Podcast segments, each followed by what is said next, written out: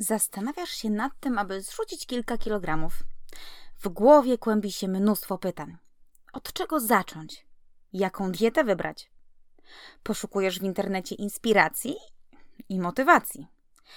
Zastanawiasz się, co musisz wiedzieć, by w końcu skutecznie schudnąć. Dziś zdradzę Ci pięć rzeczy, które moim zdaniem są najważniejsze na początku drogi po piękne i zdrowe ciało. To takie rzeczy, które gwarantują nam przede wszystkim dobre nastawienie do procesu odchudzania i zwiększają prawdopodobieństwo, że w końcu uda nam się wytrwać w swoim postanowieniu.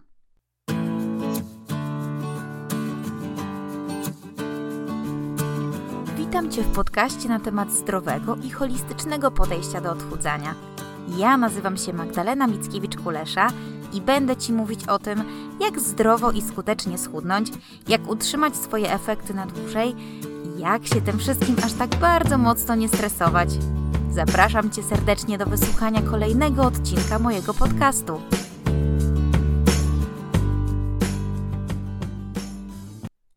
Dziś opowiem Ci o pięciu rzeczach, które musisz wiedzieć, zanim zaczniesz się odchudzać. Jest to szczególnie ważne w momencie, kiedy masz już za sobą kilka niepowodzeń i teraz chcesz się do tego odpowiednio przygotować. Po to, by nie stracić zapału, motywacji, a przede wszystkim po to, by osiągnąć swój cel i go utrzymać. A zatem, co jest najważniejsze w momencie rozpoczęcia procesu odchudzania? Co musisz wiedzieć, aby Twoje odchudzanie było zdrowsze, prostsze i skuteczniejsze? Po pierwsze, najważniejsze w rozpoczęciu przygody z odchudzaniem jest to, abyś dokładnie wiedziała, co jest Twoim celem. I to wcale nie chodzi o to, abyś sobie określiła, że w ciągu trzech miesięcy chcesz schudnąć 10 kg. Tak, Wiem, że wiele osób zajmujących się coachingiem powie ci, że najlepsze cele osiąga się, kiedy są dokładnie zaplanowane i odmierzone w czasie. Doskonale znam regułę SMART. Ale jako psychodietetyk, który wiele w życiu widział i wiele sam doświadczył, powiem ci, że w odchudzaniu to niestety tak nie działa. Po pierwsze, dlatego, że najważniejsze, by był e, ten cel realny, by uwzględniał Twoje zasoby, Twoje możliwości czasowe i psychoenergetyczne, a także aby uwzględniał zagrożenia, które mogą się w trakcie odchudzenia pojawić. Jeśli stawiamy sobie tak konkretny cel, jakim jest te 5 czy 10 kg w określonym czasie, to mamy duże prawdopodobieństwo, że będziemy się mocno koncentrować na wskazówce naszej wagi, odczuwając przy tym niepotrzebną presję, między innymi czasu, czy właśnie konkretnego wyniku. A to bardzo utrudnia odchudzanie i proces zmiany stylu życia na zdrowszy. O tym, dlaczego nie należy się aż tak bardzo koncentrować na samej wskazówce wagi, opowiem Ci w dalszej części e, tego odcinka.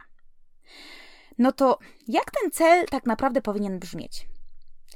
To, do czego Cię namawiam, to wyznaczenie sobie celu absolutnie niezwiązanego ze zrzuceniem określonej ilości kilogramów ale takiego, który jest związany z Twoim samopoczuciem, zdrowiem czy ze zmianą stylu życia na zdrowsze.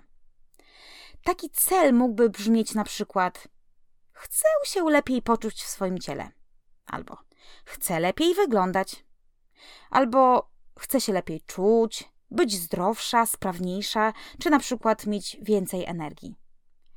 Jeśli tak określisz swój cel, to przykuwasz swoją uwagę na swoje zachowania, czyli na tym, co musisz tak naprawdę zrobić, by poprawić to samopoczucie, zdrowie czy swoją samoocenę. Dodatkowo, wyznaczając cele w ten sposób, dostrzegając korzyści stosowania diety czy ogólnie wdrożenia zmian w swoim stylu życia, zwiększasz szansę, że wytrwasz na drodze do jego realizacji. No bo co właściwie oznacza zrzucenie 5 czy 10 kg? Przecież robisz to po coś. Zastanów się, co ma ci to dać. Szukaj głębszego sensu odchudzania, szukając konkretnych korzyści dla siebie. Drugą sprawą, którą w tym miejscu musisz rozważyć, to to, czy to jest mój cel.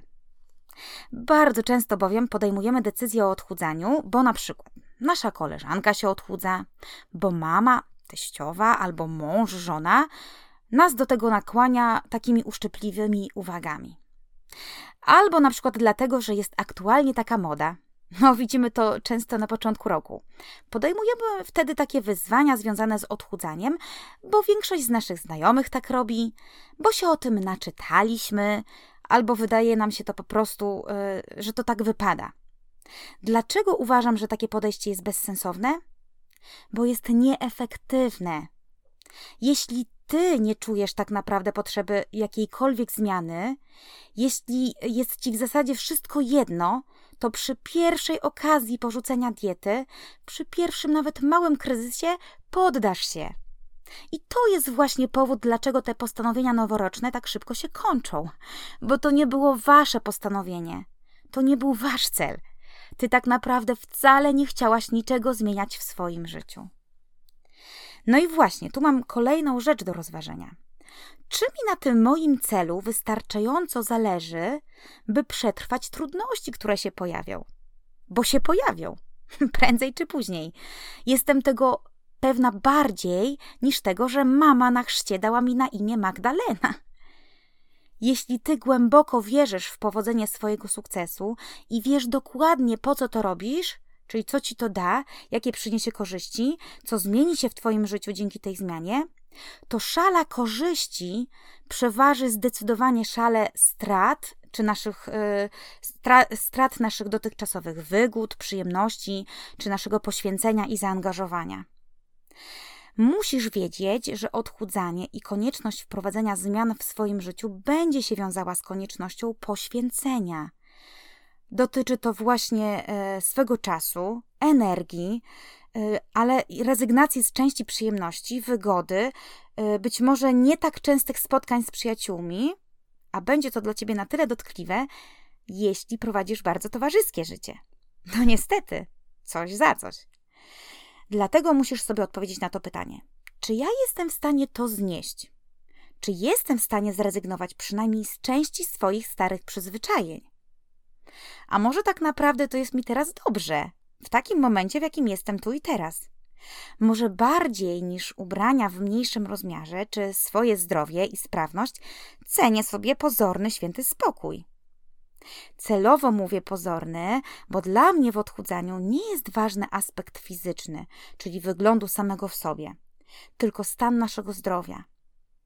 W ruchu ciało pozytywności fajna jest akceptacja siebie, ale pamiętajmy, że otyłość to choroba i prędzej czy później da swoje negatywne konsekwencje.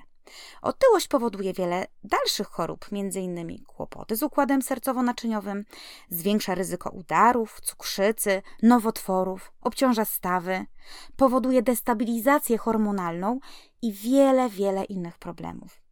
No ale to jest moje zdanie. Nie każdy ma tego świadomość i nie każdy jest gotowy na zmianę. Takie usilne przekonywanie kogoś do tego, w momencie, kiedy ktoś sam nie jest do tego procesu przekonany, jest po prostu bez sensu. Traci się przez to i czas, i przede wszystkim, kiedy nawet się kogoś przekona, a ta osoba nie będzie w stanie znaleźć, znieść konsekwencji tych decyzji i rezygnacji ze swoich przyzwyczajeń, to po porażce utrwala w sobie negatywne przekonania że nie warto się starać, no bo przecież zawsze mi nie wychodzi, że ja się do tego kompletnie nie nadaję, że ja już zawsze będę po prostu otyły. A skoro tak, to chociaż pocieszę się jedzeniem. to naprawdę jest bez sensu. Dlatego to tak bardzo ważne, byście wiedzieli na początku swojej drogi ku zmianie nawyków, czy, wy, czy Wam na tym wystarczająco mocno zależy. Podsumowując ten punkt, o sukcesie w odchudzaniu czy zmianie stylu życia na zdrowszy decyduje przede wszystkim nasze głębokie przekonanie, że warto to zrobić, że widzę dla siebie korzyści z tej zmiany, no i nasza wiara w to, e, że naprawdę jesteśmy w stanie ten cel zrealizować. Jeśli tego nie przemyślimy, to mamy naprawdę nikłe szanse, że wytrwamy przy swoim celu. Drugą rzeczą, którą musisz wiedzieć, to to, że lepiej chudnąć spokojnie, ale trwale. Zdrowe i prawidłowe odchudzanie to nie jest wyścig na ilość zrzuconych kilogramów w jak najkrótszym czasie. Zawsze powtarzam, że w odchudzaniu nie liczy się ilość, tylko jakość. Naprawdę nie warto koncentrować się na tym, ile w ciągu miesiąca uda nam się e, na tej danej diecie zrzucić, tylko to, co ta dieta zmienia w moim życiu i jakie realne korzyści w moim życiu mi przyniesie. Każdy z nas może podać przynajmniej jeden przykład diety, którą zastosował i dzięki której schudł sporo kilogramów. No i co z tego? Skoro najczęściej po jakimś czasie od jej zakończenia, na przykład po sześciu miesiącach, roku czy kilku latach, jesteśmy dokładnie w tym samym miejscu, co w dniu jej rozpoczęcia, albo nawet z dodatkowymi kilogramami. O efektywności odchudzania e, świadczy to, jak długo udaje nam się utrzymać efekt i jak ona wpłynęła na moje nawyki żywieniowe. Dlatego ja w gabinecie, jako pierwsze narzędzie pomiaru efektywności odchudzania, stosuję kartę z oceną zmian naszych nawyków żywieniowych w trakcie tego procesu stosowania diety. I do tego też namawiam wszystkich. Na grupie Zdrowe i Holistyczne Podejście do Odchudzania na Facebooku jest taki formularz, on nazywa się chyba Moje Cele. I tam dokładnie wypisujemy, co należałoby zmienić w naszym stylu życia, aby uregulować swoją wagę. To, nad czym najczęściej należałoby skupić swoją uwagę, to na przykład podjadanie. I nie tylko w ciągu dnia, ale też często wieczorami. Dojadanie, no bo się zmarnuje, albo bo dzieci nie zjadły niekontrolowane jedzenie słodyczy lub słonych przekąsek, e, zajadanie emocji, e, picie słodkich napojów i alkoholu, no i totalny brak ruchu. To są najczęściej rzeczy, które warto rozważyć, czy nas dotyczą. Dopiero kiedy wypiszemy to, co naprawdę dotyczy mnie, wiemy, co powinniśmy tak naprawdę zmienić, żeby nasze odchudzanie było po pierwsze skuteczne, a po drugie trwałe to nie chodzi o zastosowanie jakiejkolwiek e, krótkiej diety redukcyjnej, tylko o trwałą zmianę stylu życia. Musisz się dowiedzieć, co robisz źle, co powoduje, że masz nadwagę i po prostu zmienić to. Niestety, przestań się łudzić, jeśli chcesz schudnąć skutecznie i nie stać się ofiarą błędnego koła odchudzania i efektu jojo. Musisz zmienić swoje nawyki żywieniowe. Ja często słyszę e, takie stwierdzenia. Ja już mam dosyć tej diety. Ja mam dosyć odchudzania się. Chcę normalnie się odżywiać, a nie się ciągle odchudzać. No to przestań ciągle stosować jakieś krótkotrwałe diety, czy jakieś doraźne metody na schudnięcie. Postaw na stopniowe, ale stałe zmiany. Postaw na zdrowy i zrównoważony styl życia, w którym jesz normalne jedzenie, smaczne posiłki oparte na Twoich smakach, ale się przede wszystkim nie objadasz. No i nie podjadasz byle czego, tylko jesz normalne, regularne posiłki, w których także możesz sobie od czasu do czasu pozwolić na pączka czy pizzę, no tylko może nie całą. Naprawdę, tak się po prostu da. Trzeci punkt, o którym musisz wiedzieć, to to, że tempo redukcji wagi jest różne. Dlatego nigdy nie porównuj się do nikogo. To, że ktoś schudł 10 kg w miesiąc, nie powinno być żadnym wyznacznikiem tempa redukcji wagi. Tymczasem najczęściej łapiemy się właśnie na tych chwytliwych hasłach. Schudł 5 kg w tydzień albo 20 kg w 3 miesiące. To są cyfry. To dla nas nie powinno nic znaczyć. Po pierwsze, dlatego, że nie wiemy, co tak naprawdę taka osoba straciła czy wodę, czy mięśnie, czy tłuszcz. Pamiętajmy, że tempo spadku naszej wagi jest różne dla każdej osoby. Im ktoś ma większą nadwagę i więcej kilogramów do stracenia, tym tempo odchudzania będzie wyższe. Także dlatego, że w przypadku dużej nadwagi można też zastosować po prostu wyższy deficyt kaloryczny. No właśnie, tempo redukcji wagi zależy y, od ustawionego deficytu kalorycznego. Musi być ono rozsądne i bezpieczne. I dla każdego może być inne. Szacuje się, e, że taki deficyt kaloryczny powinien mieścić się w granicach od 25 do 15% łącznej wartości kalorii, które spalamy w ciągu dnia. E, jeśli ktoś ma niższą wagę wyjściową, a zatem mniejszą nadwagę, no to ten deficyt powinien być niższy, czyli w granicach 15%, no może maksymalnie 20%. U osób z większą nadwagą możemy zastosować większe deficyty, czyli na przykład na poziomie 20 lub nawet 25%. Oczywiście konsekwencją tego będzie szybsze tempo chudnięcia. E, czyli w praktyce dla takiej osoby, która e, spala 2000 kalorie, kalorii, można by ustawić deficyt na poziomie 20%, czyli 400 kalorii. Ale dla osoby, która spala 3000 kalorii, można zastosować deficyt 25%, e, czyli jakieś 700-800 kilokalorii. No widzicie, tutaj tempo redukcji będzie zupełnie inne. Pamiętaj, nigdy nie porównuj swoich efektów z efektami koleżanki, dlatego że każdy z nas ma inne możliwości, inne zdolności adaptacyjne organizmu, e, inne zasoby psychoenergetyczne, ale przede wszystkim inne cele sylwetkowe. W ogóle zapamiętaj to raz na zawsze. Nigdy nie porównuj się do nikogo. Jedyna osoba, do której możesz się porównywać, to ty z przeszłości. To, o czym w tym miejscu muszę też e, wspomnieć, to to, że tempo redukcji zawsze najszybsze jest na początku. A wiadomo, im dalej w las, tym po prostu trudniej. I wpływa na to wiele czynników.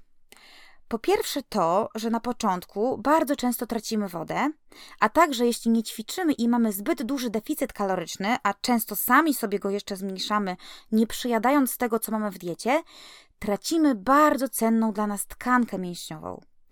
Im więcej mięśni w naszym ciele, tym wyższa nasza spoczynkowa przemiana materii. Czyli mając więcej mięśni, możemy po prostu jeść więcej. No to chyba najlepszy argument, który potwierdza, że warto dbać o to, by oszczędzać zapasy białkowe naszego ciała. Dlatego, jeśli nie chcesz tracić mięśni, a przy tym nie chcesz obniżać sobie metabolizmu, to po pierwsze, stosuj racjonalną dietę o rozsądnym deficycie kalorycznym, a po drugie ćwicz. Aktywność fizyczna stymuluje nasze mięśnie do rozrostu. Jeśli nie ćwiczysz, to musisz się pogodzić z negatywnymi konsekwencjami, czyli tym, że odchudzanie będzie wolniejsze, a także z tym, że po zakończeniu tego procesu będzie ci trudniej utrzymać efekty, bo obniżysz tempo swojej podstawowej przemiany materii. A teraz chcę Ci zobrazować to, jak może się zmienić waga w trakcie odchudzania. Kiedyś zrobiłam sobie test e, tego, jak zmieniała się moja waga w trakcie e, mojego odchudzania. Przez miesiąc, codziennie o tej samej porze, ważyłam się na swojej wadze. W tym czasie cały czas starałam się utrzymywać ujemny bilans kaloryczny, a także ćwiczyć. Wykres mojej wagi w tym miesiącu nie był linią prostą. Hmm, przypominał raczej wykres EKG.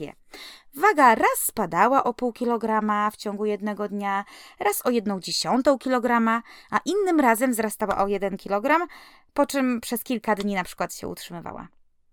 Kiedy spojrzałam na ten wykres po miesiącu, zauważyłam mimo wszystko wyraźną tendencję spadkową.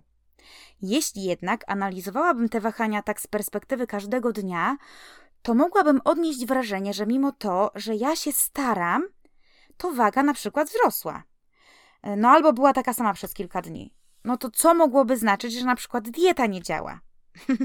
A to mogłoby z kolei spowodować tylko frustrację e, i ryzyko porzucenia e, moich zamiarów.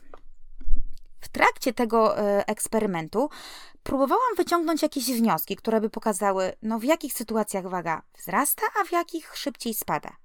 Uwierzcie mi, tam nie było żadnej prawidłowości, żadnych związków przyczynowo-skutkowych.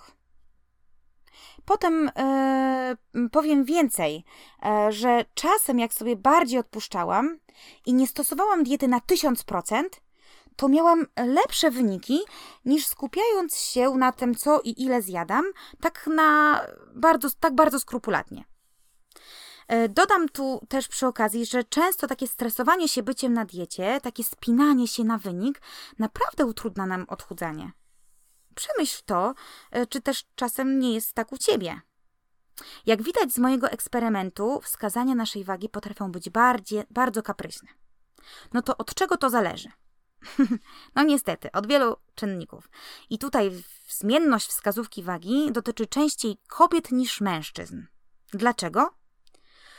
Bo kobiety mają w ciągu miesiąca wahania hormonalne związane z cyklem menstruacyjnym. A od niego zależy ilość wody w organizmie. Kiedy ją gromadzimy, to jak się domyślasz, po prostu więcej ważymy, mimo że tkanka tłuszczowa nam na przykład spada. No to od czego zależy nasza waga? No przede wszystkim od poziomu wody w organizmie. Na nią z kolei wpływa wiele e, czynników: wysoka temperatura, stres, przetworzone jedzenie, a tak naprawdę e, sód, który wiąże wodę, a nawet nadmiar alkoholu. Alkohol odwiadnia, stąd możesz mieć wrażenie, że po zakrapianej imprezie e, schudłaś. No niestety, po prostu się odwodniłaś. E, nasza waga też zależy od pasażu jelitowego, czyli od zawartości treści jelitowej w naszym organizmie. Wystarczy, że się nieregularnie wypróżniasz, albo że poprzedniego dnia e, przed ważeniem zjesz większe objętościowo posiłki, a wskazówka Twojej wagi może wskazać nieadekwatne wyniki. Nasza waga zależy też od intensywnych treningów. E, one powodują zwiększenie glikogenu w mięśniach, który to także wiąże wodę. Czyli po takim intensywnym treningu możesz też ważyć więcej. Dlatego podczas odchudzania warto skupiać się nie tyle, nie tyle na tym, e, ile e, kilogramów tracimy, ale ile tkanki tłuszczowej tracimy. Do jej pomiaru służą profesjonalne analizatory składu ciała. Ale i one czasem potrafią się pomylić, zwłaszcza w przypadku kobiet, e, których skład ciała często zaburzają wahania hormonalne. No to co zatem robić? Jak mierzyć swój postęp w odchudzaniu? Zastosować wiele e, metod pomiaru jednocześnie. Oczywiście dokonywać pomiaru wagi raz lub częściej razy w tygodniu, to już zależy od Ciebie, ale zachowując przy tym swego rodzaju dystans do jej wskazówek. Pamiętaj, że ona może być bardzo nieadekwatna, e, bo zawsze możesz trafić na chwilowy skok wagi. To jest normalne, że waga się waha o plus minus 1 kg pomiędzy poszczególnymi dniami, nawet jeśli utrzymujemy stały bilans kaloryczny. Pamiętaj, waż się zawsze o tej samej porze, na przykład rano po porannej toalecie i bez ubrań. Zapisuj wyniki i analizuj je zawsze w kontekście na przykład całego miesiąca, a nie z tygodnia na tydzień czy z dnia na dzień. Wtedy dopiero masz jakąś informację na temat tendencji spadkowej lub wzrostowej Twojej wagi. Jeśli miesiączkujesz, to pamiętaj, że tuż przed okresem i w trakcie jego trwania waga wzrasta, no bo gromadzimy wodę. Najbardziej optymalnym momentem, by porównywać swoją wagę, jest druga połowa cyklu, do mniej więcej 2-3 dni przed kolejną miesiączką. Ale oprócz wskazówek wagi, warto też mierzyć obwody. Warto to robić też raz w miesiącu, na przykład w przypadku kobiet w stałym momencie cyklu. Pamiętajmy też, że często przed lub w trakcie trwania miesiączki jesteśmy obrzmiałe i to będzie się przekładało oczywiście na wygląd naszego brzucha i nasze obwody. E, podobnie może się dziać nawet wtedy, kiedy zjemy coś wzdymającego, na przykład strączki czy e, warzywa kapustne. Poza tym cennym parametrem wskazującym nasze postępy jest wygląd naszej sylwetki, dlatego warto sobie robić zdjęcia, na przykład raz w miesiącu lub tygodniu rano bez ubrań. Dodatkowo warto też porównywać, jak zmienia się wygląd naszych ubrań na naszym ciele. Najbardziej do tego celu nadają się e, nierozciągliwe, e, sztywne dżinsy.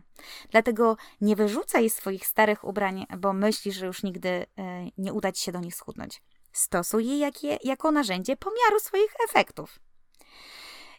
Ale nader wszystko najlepiej porównywać nasze zachowania, czyli nasz styl życia.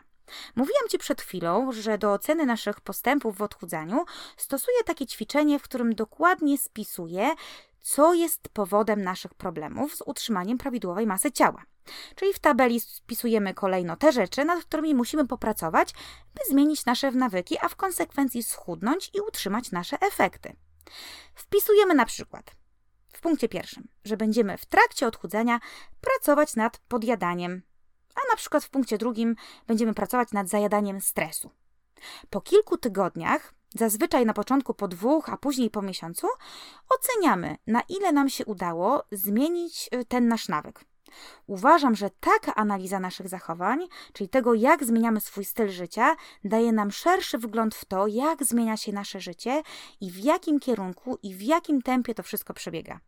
Stabilizacja wagi to tylko efekt uboczny trwałych zmian w naszym stylu życia. Myślę, że co do tego już nikt nie ma wątpliwości.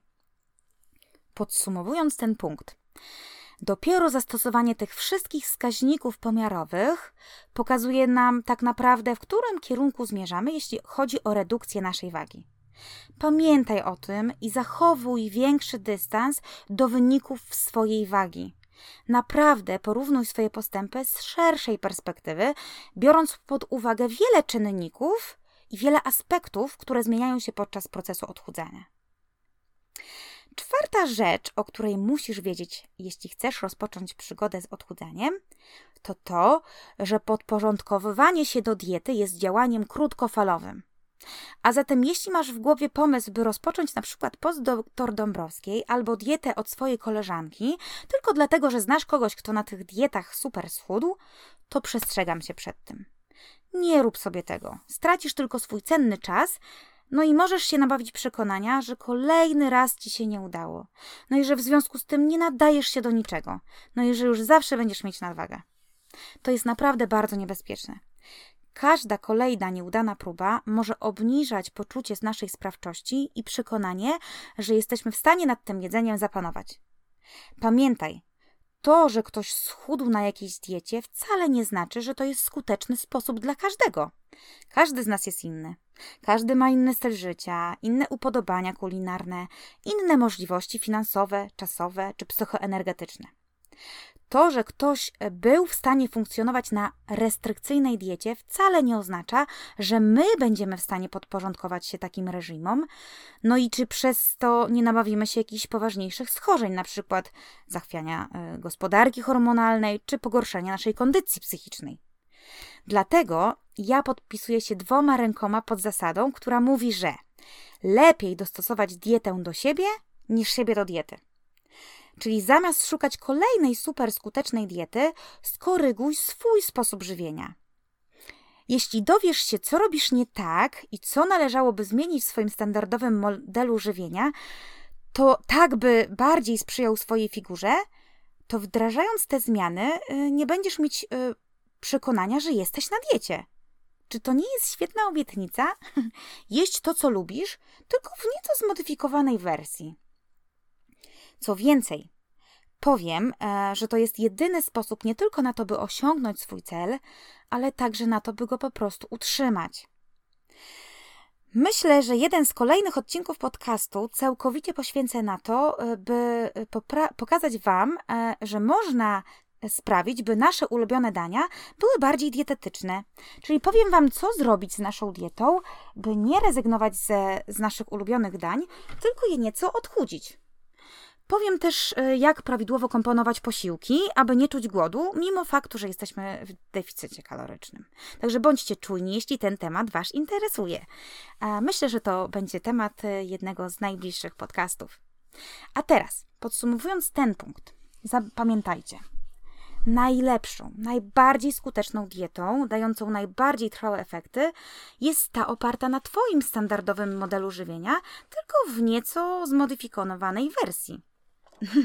No chyba, że twój model opiera się wyłącznie na pizzy, słodyczach i jedzeniu z maka, no ale w takiej sytuacji to lepiej byś całkowicie zmieniła swój model, dopóki masz jeszcze na to czas.